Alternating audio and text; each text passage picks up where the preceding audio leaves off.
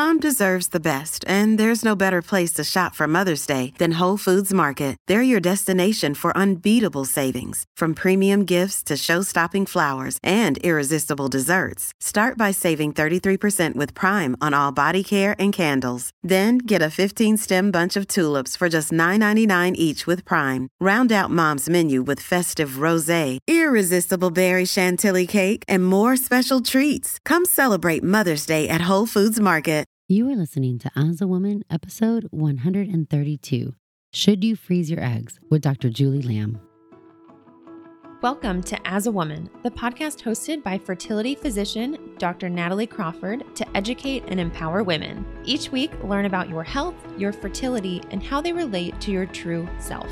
Become a part of the community fostering collaboration over competition while learning how to authentically find your voice and amplify others as a woman. Hi, friends. Welcome back to the podcast. I'm so excited and always honored to have you here. And today I am having a friend and colleague, Dr. Julie Lamb, talk about freezing your eggs and what we want you to know. Dr. Lamb works at Pacific Northwest Fertility after she did a fellowship in reproductive endocrinology and infertility at UCSF in San Francisco. She was a Fulbright scholar. She has spent time in Zimbabwe working towards women's reproductive health. And she's the recent author of her new book, her first book, The Fertility Expert's Guide to Egg Freezing everything you need to know about putting your fertility on ice. She is the director of fertility preservation, and overall, she is just a huge advocate for women understanding their fertility better. Dr. Lamb, I am so excited to have you on the podcast today. Thank you so much for coming on the As a Woman podcast to share your expertise with all of the listeners. Great. Thanks for having me. I want to start by just letting everybody get to know you a little bit better. And I always ask some of my physician guests to explain this crazy world of medicine. How did you end up as an REI, as a fertility doctor? Because that's not a job most of us think of when we're little that we want to do when we grow older. So, what was your path to get to this place? That's a great question, Natalie. I think there's so many life circumstances that point you to where you are today. I think my first introduction to women's health and having a passion for taking care of women at a vulnerable time came from my mother, who was an OBGYN nurse. And watching her work and her affect lives growing up was really impactful. And the second thing that really made an impact on my life and my decision to practice uh, fertility medicine was a, a Fulbright scholarship that I did in Smart Marty, look at you. and it was a year long experience taking care of women with HIV. But one of the things I did because I knew I was interested in medicine is I worked in this burn unit and volunteered on the weekends. And I really, I met a lot of women that were there because they were disowned from their family and tried to commit suicide through uh, fire and burning. Oh and my God. really, that, you know, you think of Africa and you think of the plight, uh, you know, contraception and birth control. You don't think of infertility and the firsthand stories I heard from women and how it affected their lives in a third world country and how it impacted their definition of themselves was really impactful and it changed the way i looked at you know reproductive health and reproductive choice and it really made me long to help that patient population here in my own community. I think that's such an interesting point that we don't always think about in the world that we live in right now is that how infertility itself can have people disowned from their families and their cultures and there's it's such a isolating and stigmatized thing but in certain cultures it's truly life changing right? right? Right. It just really changed my outlook on how important fertility is in so many different cultures and how important it is in our own culture and is often overlooked by the fact that we just don't discuss it very often. So, breaking down these barriers like you are with talking to patients and talking to women and social media is really life changing, I think, even oh, you're so sweet. So you did this before you went into medical school, right? So you entered right. into the medical world with a strong interest already in reproductive health and with a a draw at least inside of you understanding what that burden of infertility is kind of right. at a young age that most of us don't really see right Right, exactly. And it just grew through, um, you know, practicing medicine and taking care of women, and yeah, through throughout I, the science behind it, like all of those things really integrated into the medicine that I get to practice today, and have grown to just really love. You are such a huge advocate for egg freezing, and you even have a book about it, which we're going to talk about.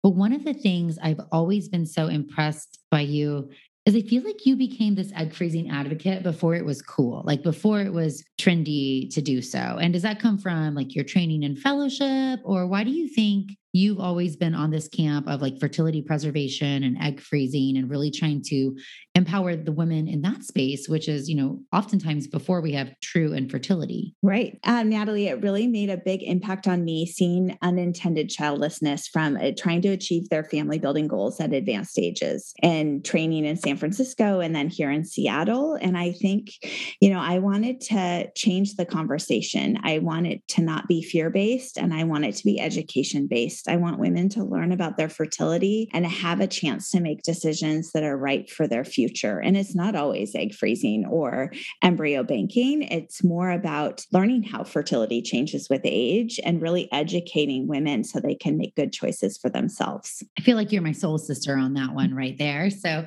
it's crazy how how much we don't talk about fertility when we're at younger ages and I do think you know, social media and other platforms has expanded that world a little bit, but how much even highly educated, very successful women will sit down in our office and are shocked by some of the just facts and truths about reproductive aging that they wish they could turn back that clock a little bit and have made a different decision. Right. I think in one generation, we really went from having kids in our 20s and 30s to having kids in our late 30s or even 40s. And the information gap just hasn't caught up. Even when you and I went to medical school, they're not teaching this in the classroom. Mm. To, we see physician patients that are shocked by this. And I think, you know, it's propagated by a lot in the media and, um, you know, people not talking about their fertility journey, journeys and making pregnancy at advanced ages look natural and easy and giving this false conception, even that IVF or assisted reproductive technology can really overcome age, and it just doesn't. And so, really educating people about that is where this fertility preservation interest really came from. I agree with that so much. I see all the time people really floored that when they're, you know, age 45, 46, that, you know, IVF isn't going to overcome their problem. And I do think you're so right that a lot of times this is celebrity or mainstream media driven, that we see people having these pregnancies without understanding maybe they went through IVF years and years ago, maybe they used donor eggs. They're so secretive about it, yet it gives people this idea that these pregnancies in the 40s are the norm when really they're not. I mean, it can definitely happen, but it's certainly not the norm or or easy for most people.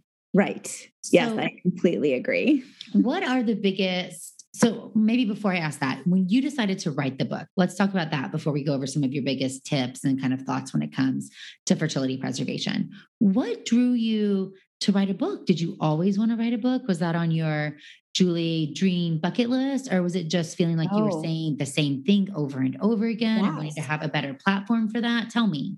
Yes, definitely it was the later, the latter. You know, I felt yeah, I've never been called to be an author, but at the same time, I had so much information to share with my patients that it kept me from getting to know them as a person. You know, I want to know their story. I want to listen to every detail that they want to tell me about their, you know, fertility journey or history and and instead I found myself trying to like give them all this information in one short amount of time that I clearly knew that they weren't absorbing or it wasn't, you know, needed information at that point in the journey. So I did this to provide kind of an evidence based resource for my own patients to kind of meet them where they're at and have it available when they're ready for that piece of information to digest it kind of at their own pace. I love it so much because there are a lot of fertility fertility books out there and different options but really targeting the person who is concerned about their fertility, yet really isn't deep into that infertility stage journey, right? That's who the book is really targeting.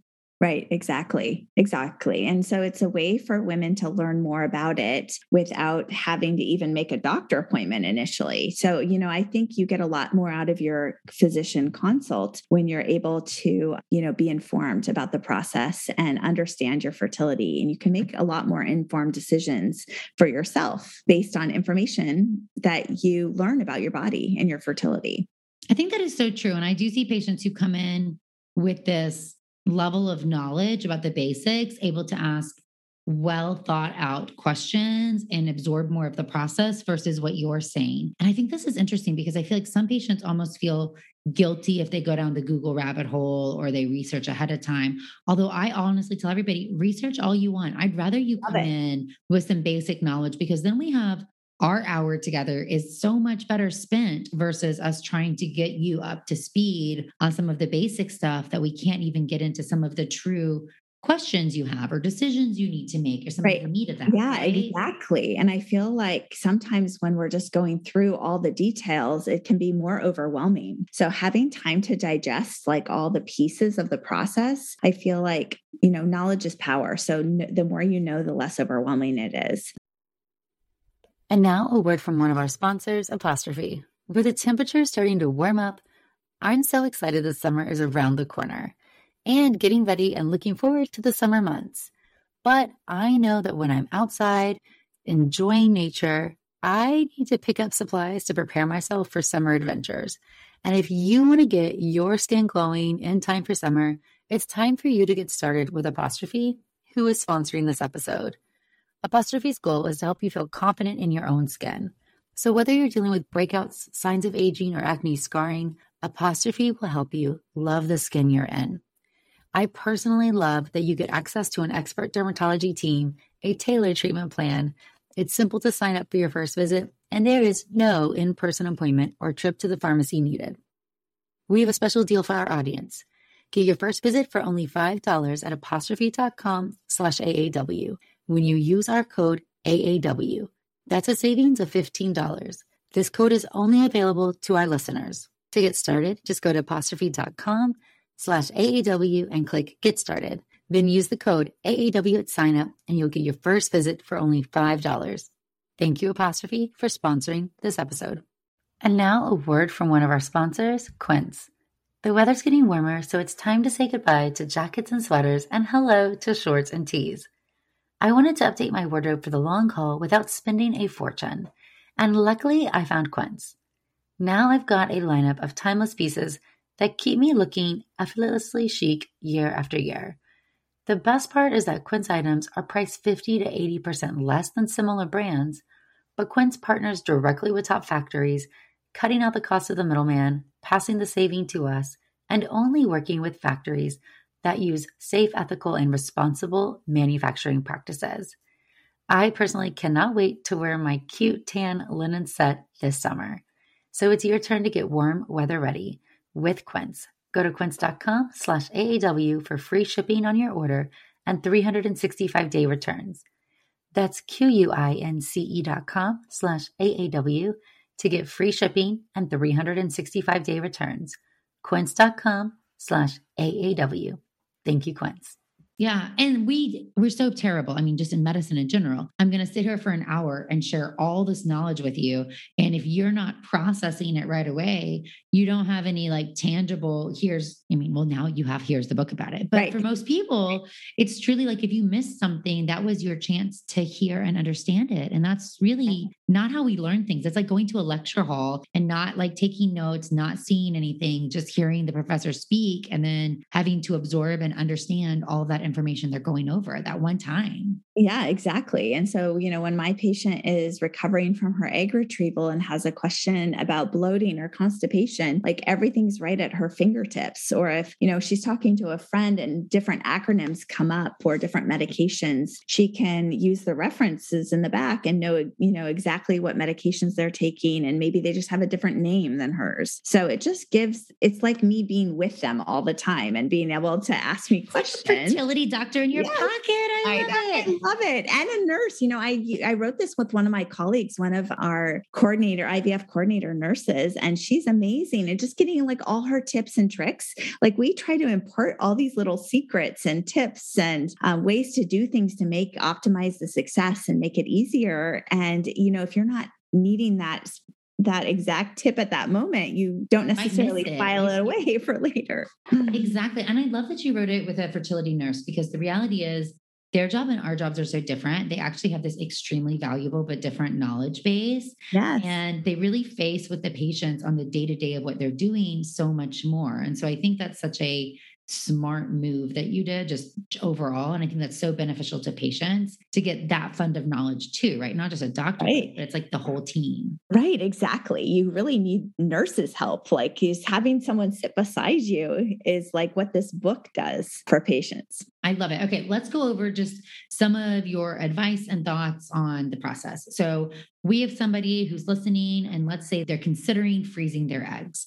What do you advise step number one? What should they do I say, you know, think about where you are, you know, what your family building goals are, and learn about how fertility changes with age. Talk to your OBGYN. You know, I think you know, it's never wrong to just meet with a fertility specialist to learn about your fertility and learn about your egg supply or what we call ovarian reserve if you don't feel like you're getting the answers that you want from your OBGYN. You know, some OBGYNs have a real interest in fertility and are really great at counseling you but not mo- not, not the majority. And so I think, you know, I never want a patient to feel like if they come and see me to learn about their fertility and learn about their options that they need to freeze their eggs. And I think that's the uh, misconception that mm-hmm. and unfortunately maybe um, with some providers that's true. it's probably the reality in some places. Yes, and that's what scares me. Um, but I want to welcome patients to come and talk to a provider and learn about their fertility and learn about the process so that they can decide it's what's right for them. You know, some patients decide that they're going to try to conceive earlier based on learning about how fertility um, changes with age if they're ready to parent, or others, you know, will put it off until, and you know, for a few years as they make life decisions. And so there's no right or wrong answer. I just feel like it's so personal and reaching out and learning about it is the first step even if mm. you never end up doing it. Yes, yes. I love that you said that because I I feel the exact same way. And I always tell patients, you don't know what you'll do with the information until you have it in hand. Right. Like you think you might know, but once you realize the reality of your situation or what your choices are, you then at least get the opportunity to understand it and you make the choice. If you actively say, I'm not going to freeze my eggs and I'm not going to try to get pregnant right now because I'm not ready and I'm going to wait, but my egg count is low. I know what I'm risking, but I feel good with this option and I could always get pregnant later with donor eggs or this or that. You made that choice then, right? You can't control right. how fast your eggs are, your egg quality, and some of these other variables, but at least you were the one at that moment to make the choice versus never knowing and never having that data point to make the choice based off. And of course, probably like you, I have so many patients who will get pregnant earlier than they were right. thinking. And they're like, well, I want to be a parent. And I was just waiting because of X, Y, or Z. But in light of this new information, I'm not going to freeze my eggs. We're actually going to try to start getting pregnant soon or make some very different life choice. I always say, go get the evaluation. That is, you're not committed to anything.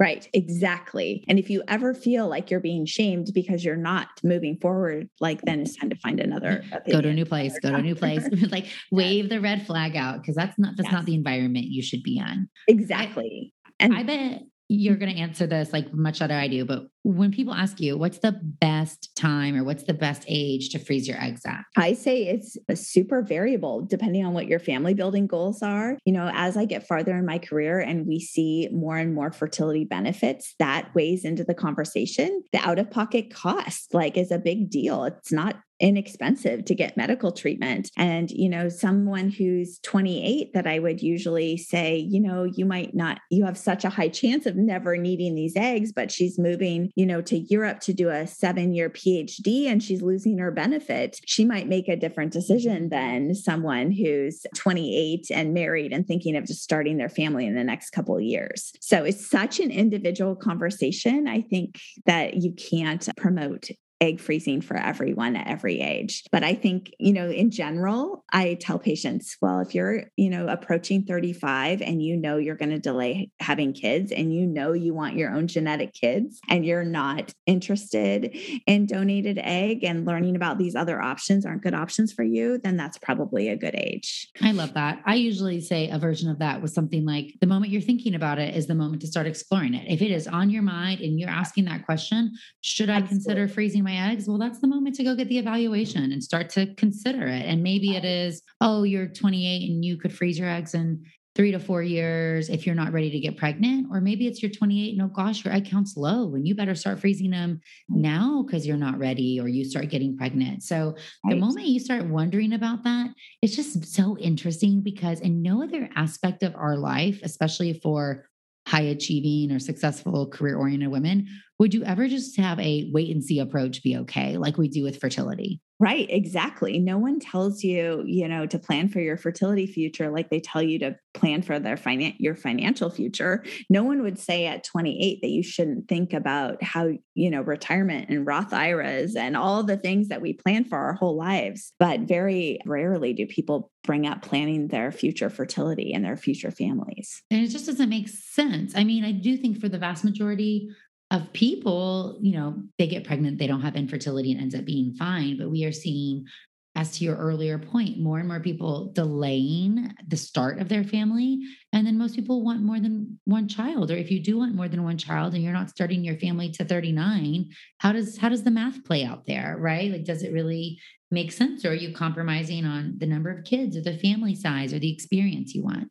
Right, exactly. And I think that there's a lot of medical indications that aren't discussed that are very good reasons to learn about your fertility earlier. You know, I don't want women who has endometriosis or oh, who yes. had a dermoid and had surgery on her ovaries. She shouldn't be waiting till 35. We should have this conversation sooner. So, you know, delaying your desire for parenthood isn't the only reason for this. There's so many reasons that are, you know, medically indicated as well as age. I totally agree with that. Endo, ovarian surgery, those patients, they should get an evaluation much sooner than later and give it a stronger consideration.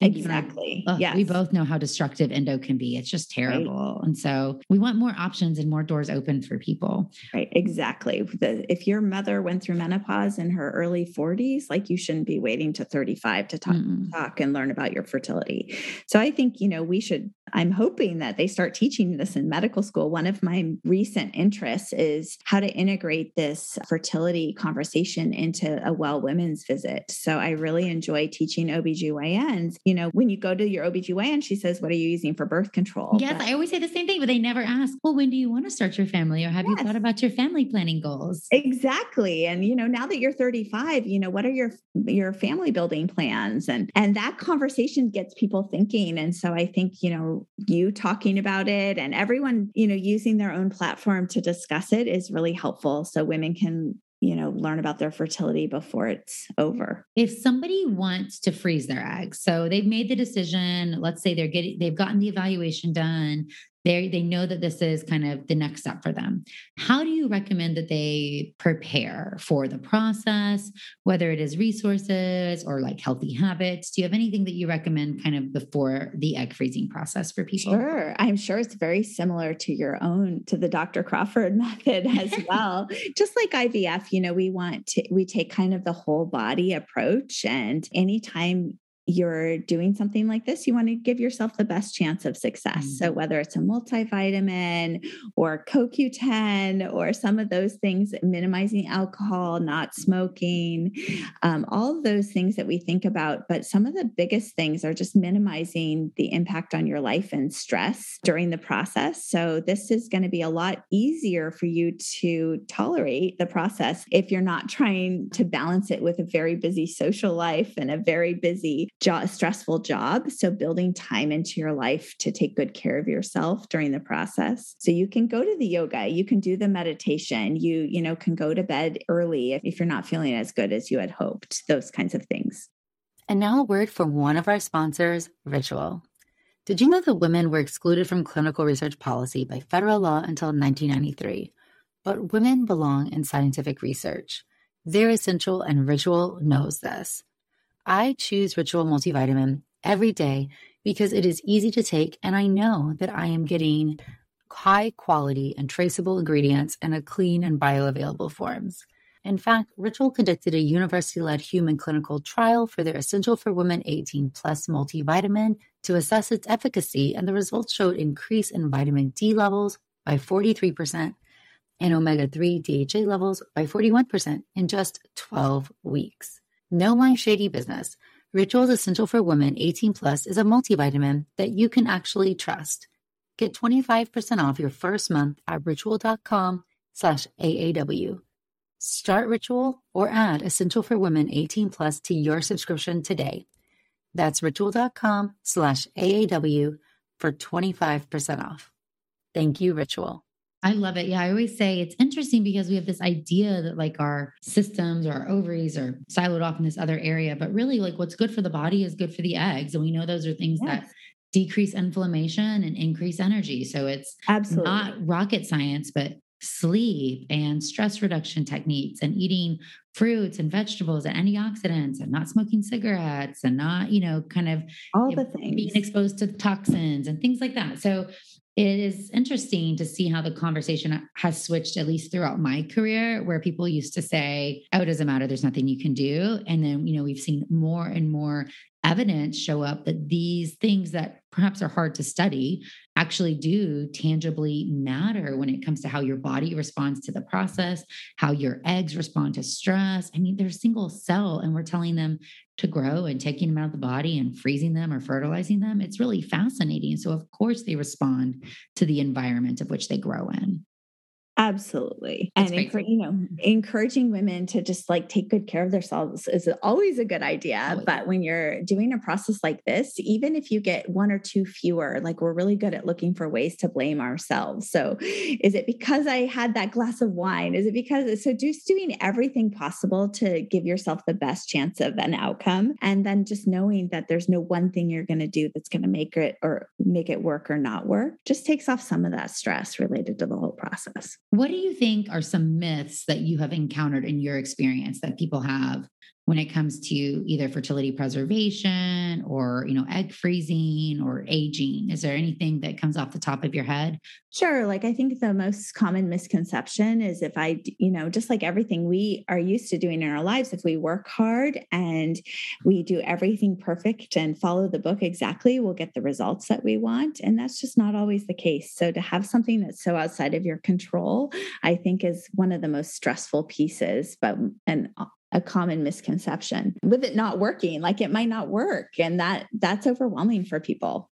I was going to say the two biggest things that i see um, one is that well i can always do ivf like the idea that ivf is always going to work and it's like this backup method where it's really a very good option to get pregnant but it does not always work and we know people who've gone through ivf cycles know that very well. But I think some people purposefully delay childbearing with this idea like, well, I can just do IVF if I need to, if I have a hard time. And it's not really quite as simple as that. IVF is highly, highly tied to ovarian reserve and your age of which you are when you go through the process. Right. And the other one, which maybe I'll get you to, to kind of explain your take on this one, because I use the same analogy all the time, and the listeners probably want to hear something different, is that, you know, oh, the fear that if you freeze your eggs or go through IVF, that you're going to run out of eggs faster. And we both know that's not true. Yes. But how, what's the, how do you describe that to people when you answer that question? Um, I get that question often, right? So I talk to patients about this little cohort of eggs, and one releases and the rest die away. So even if you're on a birth control pill and you're not releasing an egg every month, that cohort that becomes hormone receptive or responsive every month is lost. And so that's how you run out of eggs someday. It's not because you lose one a month, it's because you lose that whole cohort every month. So the success and the science is limited by the size of that cohort, which is represented by the ovarian reserve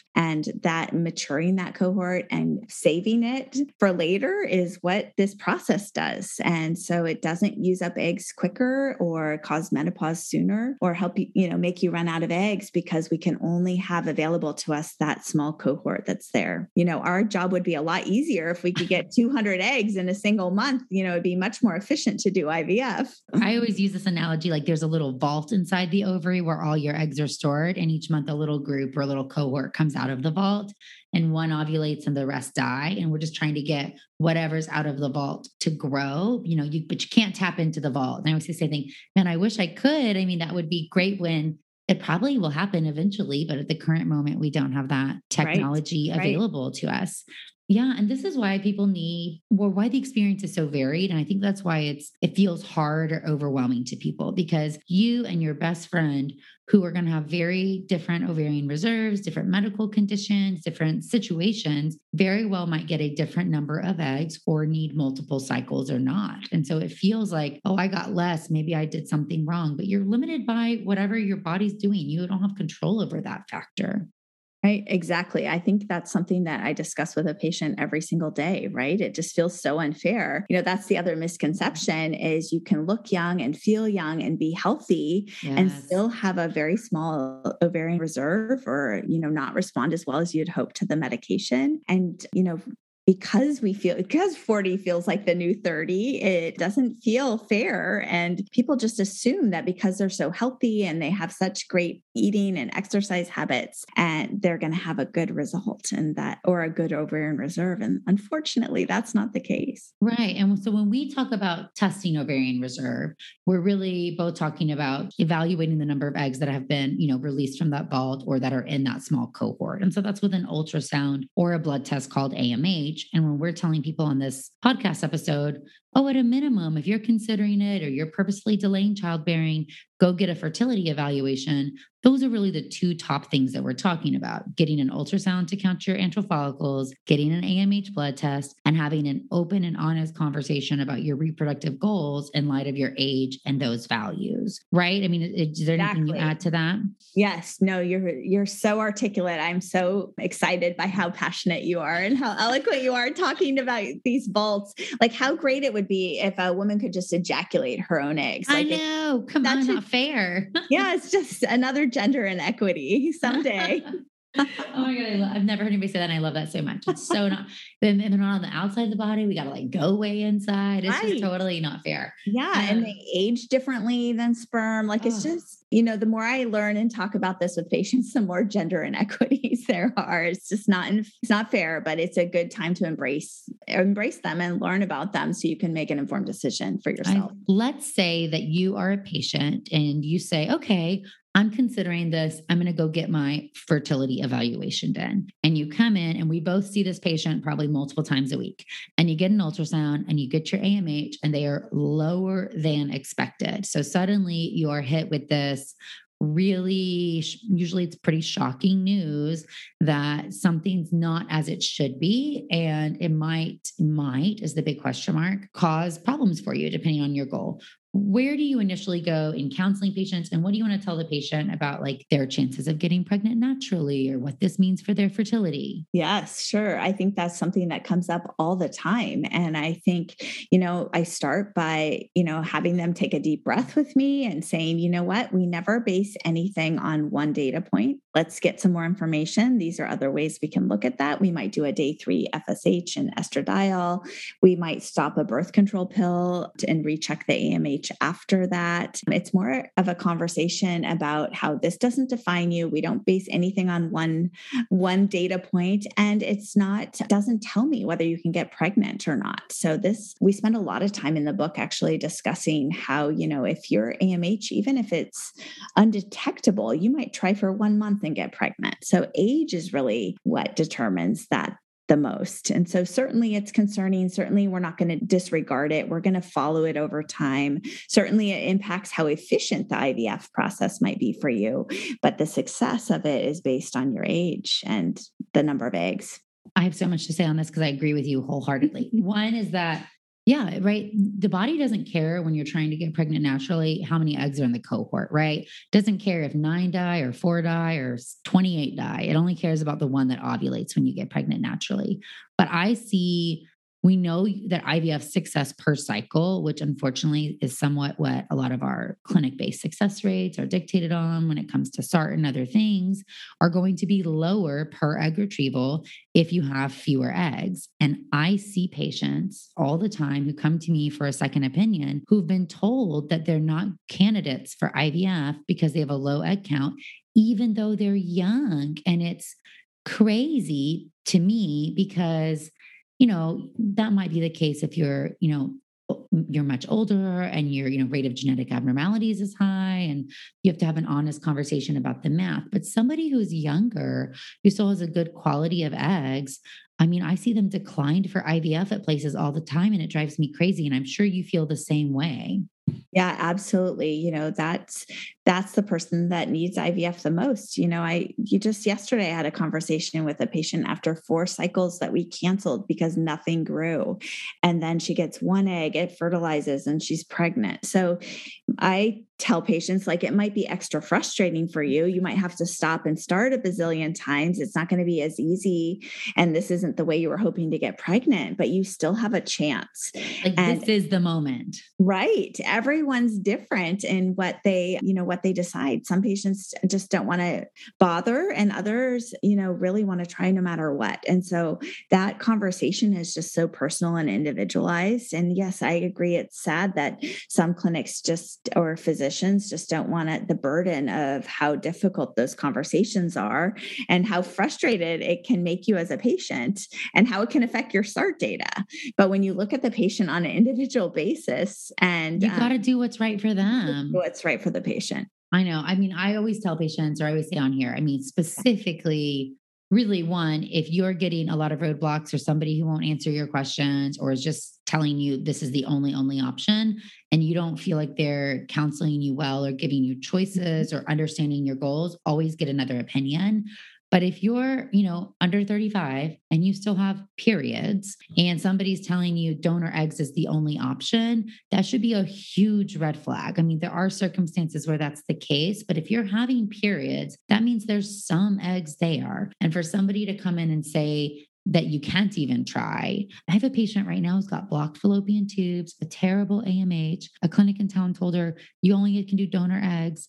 I mean, she's like 31, 32. And I mean, she's running a marathon. That's what I always say. Hey, your best friend might get to run a 5K and you're running a marathon. And has she had canceled cycles and other things? Yeah, but we've got three normal embryos in the bank, right? Oh. You can get there. You just have to, you just have to kind of have somebody who is understanding where you are and what your goals are and willing to walk the road with you and give you on these conversations. I mean, they're not fun to have with patients, right? Absolutely. Oh, you got to expect, you know, zero to one at best, you know, embryos per cycle. Like that's devastating news, but right.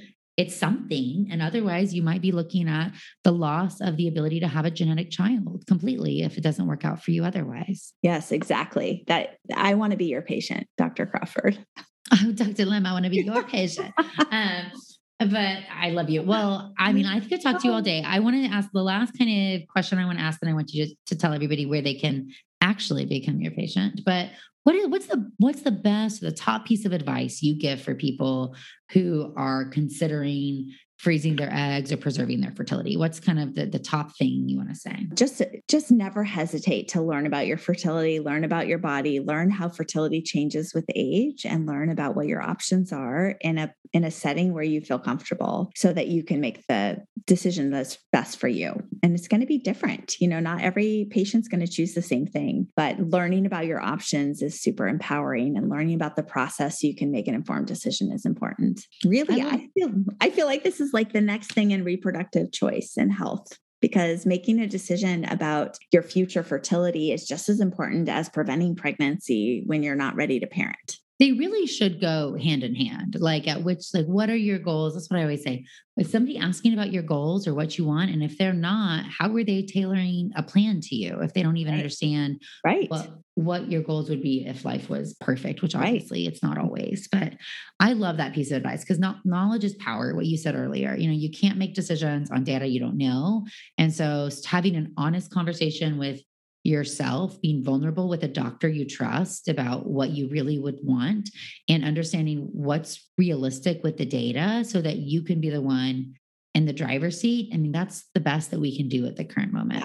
Absolutely. I think there's so much stigma about fertility and there's so much unknown that it feels just scary to even consider doing some of the things we do every day. And I, like a patient's biggest cheerleader, I can get you through the process. Like that's my expertise. You just have to learn about it and decide if it's right for you. So that fear just needs, you just give me that, all that fear, and I'll carry that for you and I'll take it away by teaching you about what the options are. So I you know, love you. You're the best. I think it's hard. Poor patients. Like this is a lot. So I wish it was easier to learn about your fertility. I wish you didn't have to come and see a doctor. Like I would. So I guess that's part of where this book came from, just like making it more available so anyone can learn about how fertility changes. Yeah, you don't have to step in the doctor's office. Yeah. Yes. And I'm time. I'm hoping it empowers women to reach out and ask their questions. Well, tell us where we can find the book, how we get the book, and tell us where people can find you online and in real life if they'd like to become your patient. Oh, well, that's so sweet. So, you know, certainly um, if you live in Seattle and you want to come see me, you're always welcome. I practice in a group of six female phys- physicians. We're all very like minded. You're lovely. You are all so lovely. Oh, we all take great care of patients. Um, our clinic's called Pacific Northwest Fertility, and it's in Seattle and Bellevue. And you can find me online occasionally. Not, I'm not nearly, I'm nearly as uh, astute as you on Instagram at Julie Lamb, MD. And thanks to Dr. Crawford for my handle because she taught me everything I know about social media. um, you can find me on Facebook and other things like that. But probably the easiest is, yeah, just the book can be found online at amazon.com. If you put in egg freezing and my name, it comes up. And we tried to make it just cost as little as possible. I'd appreciate any feedback. You're welcome to email me or de- instant message me about any feedback you have about the book. I'm sure it will have other renditions in the future. And it's just been such a gift for me to give my patients. And it's made my job easier and more fun. Like I, we have the best job in the world already. I come home and I just love it every day even more. But this has really allowed me to educate my patients on a continual basis, not just on that one visit or in the two visits or in my short time with them during ultrasounds. I, I think Great. you are a gift to all of us. And thank you so much for coming on and spending your time with us today. All right, friends, I hope you enjoyed that as much as I did. And I hope you learned a little bit about something and hopefully will help share with the people in your life. As always, I appreciate you so much showing up, sharing this podcast, talking about it. When I see patients in office who found me through this platform, it just blows my mind. You can always follow along on Instagram at Natalie Crawford MD. Check out the YouTube, Natalie Crawford MD. Or if you're a patient, you can check out Fora Fertility. Thanks, y'all.